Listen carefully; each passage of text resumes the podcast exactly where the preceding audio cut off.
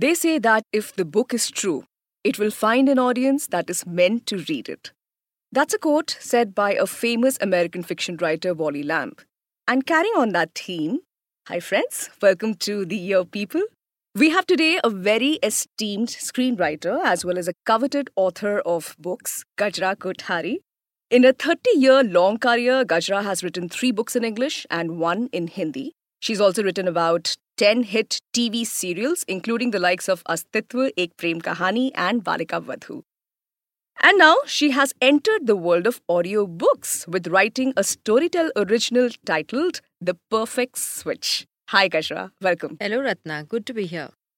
So, Gajra, uh, you finally made your debut in the audio world. So, how's the plunge like? I'm suddenly feeling very young Uh-huh. because I'm feeling like I'm with it. I'm, uh, you know, into something which all the youngsters of today are. So it's an awesome feeling. And uh, thanks to Storytel because I was so happy with uh, what I heard uh, in terms of the earlier books which had been published before they were recorded. Uh, that I honestly felt like writing an original. I wanted to get a feel of what uh, a first time listener to these stories Mhm. would feel. So I said, I mean, why not? It's not a long fiction format. And that's what was also very attractive because it was like a little uh, novella kind of thing, Uh-huh. which we don't get the chance to write. Uh, it's either short stories or long format novels. So, in every which way, I found this format very interesting. So, I'm happy to have done this. Lovely. Mm. Your story is titled, it, it's an English short story about one hour long, and it's titled The Perfect Switch. Mhm. Now, the theme centers around partner swapping. Why this subject, Gajra? Okay, so um, as you mentioned, in a three decade long career, there have been a lot of subjects that one has explored. Um, more often than not, uh, I've been accused of being a little conservative. Uh, and I have just felt in the last couple of months, maybe a year or two, that I need to push my boundaries. Mhm. Uh, push my boundaries in terms of thinking as a writer and delve into worlds and situations which um, would make me squirm, which I would feel uh, uncomfortable about. But then that's what being a writer is all about. Correct. So um, I did Silsila, which was my TV show, and now it's on uh, the web, and it's uh, in a sort of continuation to explore brave new worlds Mhm. and uh, not get judgmental about them, but to really explore the you know psyche of the characters caught in these very uh, sort of unconventional, uh, daring, bold, and uh, you know sort of uh, situations which actually one would not want to be in. Right. So I wanted to just explore that world through characters uh, and not get judgmental and yet have an author's voice. It's very important to have an author's voice. We can't be sitting on the fence. Mhm. So there is a kind of a posturing, but it has to be very, very subtle. And um, I've tried to do that. So, what do you mean when you say an author's voice? Is it a third person opinion about a particular situation? Uh, yes. Uh, third person, as in, um, you know, there are a lot of social issues. I've I have uh, been known to sort of write uh, my shows, etc., very close to what's happening in, around us in society, and in a sense, comment on them uh, in a very subtle, in entertaining manner. Mhm. So uh, there's lots of these social phenomena, and when I um, came across something on uh, wife swapping, as it was called earlier, but now it's called partner, Partner swapping. Yes. Uh, I was shell shocked. I was uh, shaken up, and I felt uh, that what if kind of uh, buzz started in my head, uh, which happens for a couple of subjects Okay. and therefore i just uh, sort of wrote this because uh, you know in the world of uh, today's youngsters i would say there's a lot of uh, material sort of uh, you know well-being there is uh, lots of time lots of money there's lots of boredom also Mm. now, uh, some things are good about it because a lot of things are evolving. Uh, good things are coming out of this boredom. Right. But there's also certain uh, things which are leaving relationships on the edge. Yeah. Frankly, it's a reality we see all around us, and sometimes we don't want to think about it. Sometimes we push it uh, under the carpet, and uh, very often we also fantasize. So, there are all these aspects which make a subject very, very real and interesting to explore. So, I Mhm. felt uh, partner swapping was just the subject I wanted to write about. Wow. So tell me something when a writer writes something, uh, it just comes out crisp and clear in a manner that if I've experienced that situation, Mhm. that will reflect well when I'm writing about it. Mhm. You obviously haven't really experienced the situation. Mhm. How was it that you actually sat down and wrote all about what happened with the characters thereon? That's a good question uh, because uh, I surprised myself by writing a story like that. Uh, at the end of the day, research plays a very big part. It should play a very big part when you're writing about a real issue. Uh, and when you don't relate to it, even more so. So there was uh, all the reading about case studies and what actually happens Mm. at these parties, etc. Uh, but beyond that, I think at some point you just drop all that baggage and you take over and you imagine, um, you know, real people. You imagine yourself in that situation, how you would react, and then the imagination completely sort of takes over. Right. So, uh, what really happens is that you've got to keep that balance between, uh, of course, the drama, the inherent drama, and the emotions which such a situation brings out. And at the same time, remember that these are real people. They are flesh and blood characters who we see around us. They don't have horns on their head. They're just very, very normal looking people. And yet, there is this side to their lives which is uh, extremely dramatic Right. and extremely shocking, if you were to say that. Correct, Mm. correct. I definitely believe that we are moving around in a very non judgmental society today. Uh, at least most of us have Mm. become non judgmental. So we move around, we meet new people. We are either we moving around uh, amongst our friends or anything. And I find all sorts of people over there. So some would actually get excited about the partner swapping subject, and some Mhm. would get sensitive about it. Absolutely, absolutely. And it's just the dynamic of it all Mhm. that there is one side which has which doesn't really feel anything about it like how you said that relationships have become uh they, they become so quick actually so they're just going in for the excitement on the brink of the moment and that's it Mhm. and there is another side to it where the other people feel that oh my god like we would never ever Mm. uh, enter a stage like that Mhm. so yes there's a lot of emotional dealing in Mhm. situations like these Mm. uh, what is your take on today's generation actually how would they take it Uh, I think that it's very natural to be curious about things. Mhm. Uh, so there's no harm in uh, wanting to find out uh, how these things really work. But uh, there's a big difference between desire and love. And I think uh, today's generation needs to understand that. Uh, there's a beautiful um, two lines from a Jagjit Singh ghazal that I was listening to the other day. Uh, जिस्म की बात नहीं है उनके दिल तक जाना है लंबी दूरी तय करने में वक्त तो लगता है Wow. so we're talking about uh, you know long we want a lot of things out of our relationships we don't have the patience to cultivate and uh, get there but believe me if you get there it is beautiful it's like standing on a mountain top Wow. and having the entire world at your feet so uh, that's what uh, I guess needs to be understood. But like all other things in life, very often uh, you have to learn the hard way. Mhm. It's not something that can be fed to you, spoon fed to you. I agree. So a lot of people play with fire and then realize that you know uh, हाथ सेकने में और जल जाने में बहुत फर्क होता है Correct.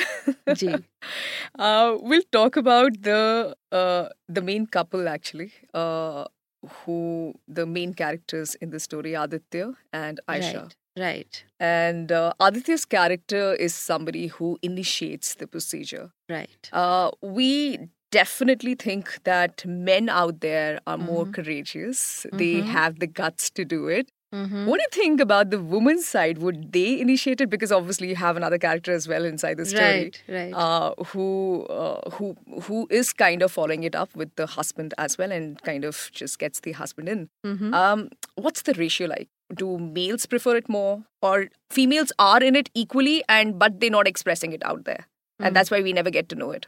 Right. There's there's definitely a difference. It's skewed in uh, favor of the men Hmm. uh, who initiate a lot of things, and the way the dynamics in our country works, even at uh, higher levels of society, uh, is definitely. It just looks more democratic. It isn't. It actually isn't.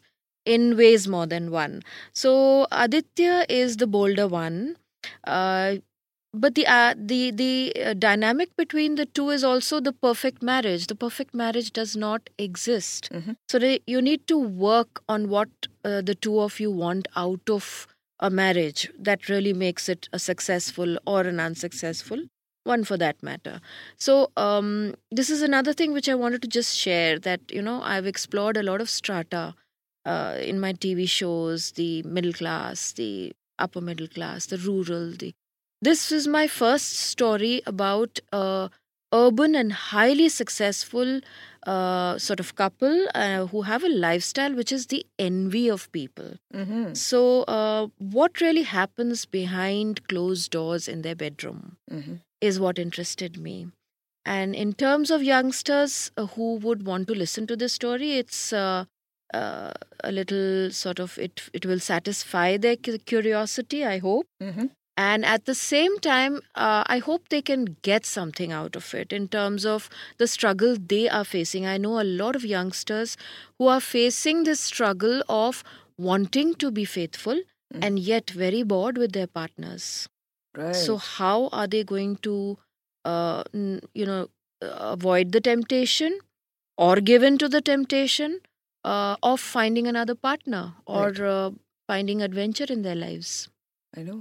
And talking about the stratas of the society, do you think this kind of thing happens in the rural area as well? Only that we never get to know about it? uh, yes it does Cool. It's okay. actually, uh, in fact, it's much worse for the woman in the Mhm. rural areas uh, because uh, she really and honestly is used as a pawn many times uh, for deals. You know, I in in Balika Vadhu we covered uh, a, a, a particular uh, phenomena called Nata Pratha. Mhm. In which uh, the woman is virtually sent from one partner to another, and uh, she doesn't get married but she actually bears children and she can be she has no rights over her own children Wow. so i mean what could be worse Mhm. uh, for a woman that she doesn't have rights about uh, for on the children uh, which she has given birth to and then if they she's just sort of surviving because of the largesse of the husband right. uh, so-called husband and uh, he- if he wants he can sell her anytime to somebody else right. so i mean we have things like this happening in the rural areas uh, here well aditya is uh, so to speak a democratic guy who Mhm. doesn't mind his wife sleeping with someone as long as he gets to sleep with someone so uh, whether to call it a healthy democracy or uh, an unhealthy one we'll leave it to the readers sorry listeners Correct. And talking about Aditya's wife, Aisha, actually, uh, just a while back we were discussing about this uh, gender thingy Mm. where, um, yes, women have been dependent on men Mhm. uh, for many, many years now. Mhm. And even the man somewhere is kind of expecting that dependency coming from the woman's side. Mhm. Uh, are Aditya and Aisha like that? Is Aditya expecting that kind of a dependency on him? Uh, yes, he's certainly, uh, you know, it's a little more dangerous Hmm. when you are um, on the surface of it being very fair and saying that I'm giving you the same rights as I want for myself. But are you really? Are you really? Because uh, I don't think it's uh, very plausible that both the partners feel equally strongly and happily about the whole concept of uh, partner swapping Mm-hmm. uh, definitely there is uh, hesitation or reluctance on mm, the part of one of the partners Uh, and there are all sorts of dynamics which play out in such situations. So, um, as I was saying, I think it's a little more dangerous when on the surface of it, it's all equal. But actually, the man wants the woman or his wife uh, to be liking and doing the same things that he wants to do. Mm-hmm. So, that is uh, in its own way a kind of uh, pressure tactic. Right, right. And they've been doing it for so many years that obviously that doesn't really go out of your system. Yeah, that's the conditioning part. Right, Yeah, right. which needs to be sort of it. Uh, we really have to chisel at the interiors, uh, you know, and go right up to what makes our boys and our men uh, think the way they do. Yes. It's a very, very difficult uh, task, but that's what really needs to be done deconditioning. right. And also actually depends on the mothers of today who have like Absolutely. Very small kids as boys. Yeah, and they can do all the conditioning they want actually if they take the initiative. absolutely. I agree with you. So Gajra was uh, the audio way of writing any Mhm. different for you because you've written many books till now. You've Mhm. written TV serials. So how was it like that did you did you have to adapt to any kind of a structure for writing in audio? Uh, well, actually, it was uh, ironically, you know, it's like the return of radio, the Mhm. radio which had become defunct uh, for quite a few years in between, suddenly became very popular, and it's stayed Right. that way in the last couple of years. Right. So, having someone to listen uh, to uh, a narration is a very effective way. I discovered this when I would be narrating and pitching my ideas in channels and you know production companies etc so i realized the impact that listening has. And uh, therefore the idea of the audiobook fascinated me. Having said that uh, yes one has to keep in mind that there can't be too many characters. Uh, it confuses the audience or the listener. Uh, and it uh, but at the same time the descriptions can be absolutely um, as unreal or as uh, grand grand and you know sort of uh, palatial etc because it doesn't cost anything. Unlike uh, the scenes that we write and we have the producer saying that hey where do you think i'm going to get this location from that your imagination has Correct. created? So i let my imagination run wild. So it was um, adapting uh, to a new kind of uh, grammar Mhm. and uh, it's part of pushing the boundaries Mhm. and i wanted to do that so it's been a lovely experience All right. So you you actually made your debut in writing in 1996 actually with uh with a short story which a compilation collection of a yes yes short story called Fragile Victories. that's right And then you came out with your first full-fledged book in English which Mhm. was Broken Melodies in 2011. there was another short story collection before that All right. called the last laugh Mhm. uh, where there were 16 short stories where women took center stage so i tended to always write from a woman's point of view Wow. uh, and uh, before I got bold in the last one or two years, uh, my uh, other way of sort of pushing my boundaries was to write, uh, you know, sort of male centric stories, and I wrote two of them. Uh, So I wanted to ask that uh, there's been quite a gap between your first piece of work and then your second piece of work, and then you got onto television gradually. Right. Uh, there was like a 15 year gap between your first short story collection and then your full fledged novel. Mhm. Has there been a kind of a change in readers' behavior over the years? mhm. Have did their expectations kind of change somewhere? Did your writing style depend on their change? How has it been like?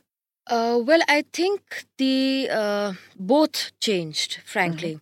Uh, readers changed, as in, I think that categorization of uh, popular fiction versus uh, literary fiction, which I keep hearing about, and whenever I'm sort of submitting a manuscript to publishing houses, uh, they are trying to categorize uh, where I belong. And uh, many a time I have faced this uh, issue of being somewhere in the middle, in the All middle right. path, because it's not exactly commercial fiction, and at the same time, it's not literary fiction. Nevertheless, I think there's place for everybody. So I found my own little place. Uh, in terms of my own writing style, I felt there was a distinct change Mhm. at one level, which was the fact that I had done a lot of script writing work Mhm. in the interim.